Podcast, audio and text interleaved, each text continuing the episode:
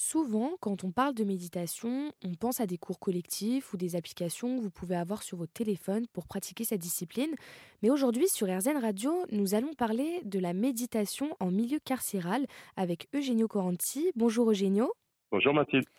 Vous êtes professeur de yoga, instructeur de pleine conscience mindfulness et yoga thérapeute.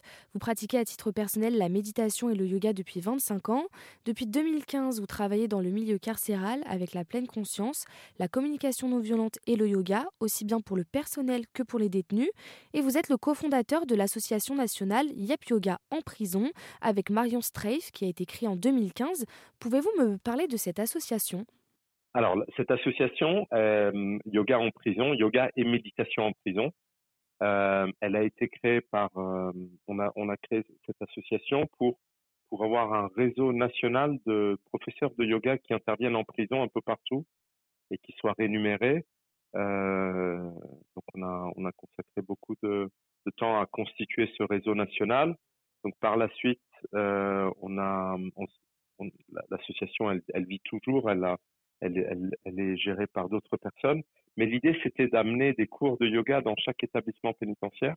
L'idée, c'était d'amener des, des, cours de yoga réguliers dans chaque établissement, euh, d'avoir cette culture du yoga et de la méditation euh, à travers les postures, à travers les cours de yoga, à travers les exercices de, de respiration, à travers la méditation, euh, de, de, proposer au fait ces, cette pratique et essayer de faire en sorte que ça se, ça en fait hein, entre les murs.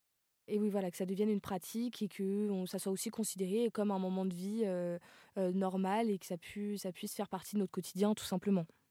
Exactement, ça puisse faire partie de notre quotidien comme en entreprise et que ça, ça puisse être utilisé aussi pour, euh, pour en, en, entreprise, on parle de qualité de vie au travail.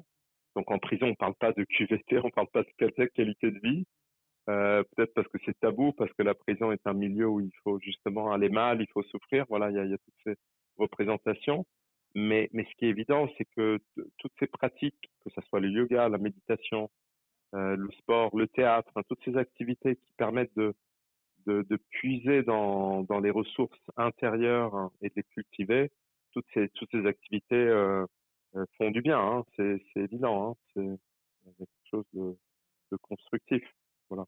Quand c'est des comme ça permet aussi de d'avoir un effet miroir euh, avec le groupe. Donc le groupe, euh, quel qu'il soit, euh, il permet toujours aussi de d'avoir un, un facteur de d'apprentissage supplémentaire. Mmh euh, en plus de la pratique individuelle en cellule, le fait de se confronter à d'autres personnes et d'être confronté à des personnes qui, eux, elles aussi, se montrent vulnérables et utilisent cette vulnérabilité de façon positive, bah, ça, ça, ça, crée une, une, une, bonne dynamique de, de relation, en fait. Ça améliore les, les relations. Oui, ça améliore les relations euh, dans, les, dans la Oui, ça améliore les relations entre détenus et puis aussi avec les surveillants. Vous mélangez les détenus et les surveillants ou vous faites vraiment deux séances différentes? on, on, on, aime bien mélanger. On aime bien mélanger ça se fait pas tout le temps. Des fois, il y a des personnes du, du SPIP, hein, de, du service d'insertion qui, qui, participent. Euh, il n'y a pas assez d'activités euh, où c'est mélangé, mais c'est un peu notre notre intention effectivement de faire des activités euh, en commun. Ça serait, ça fait partie de, des projets de, de l'administration. Merci beaucoup. Voilà.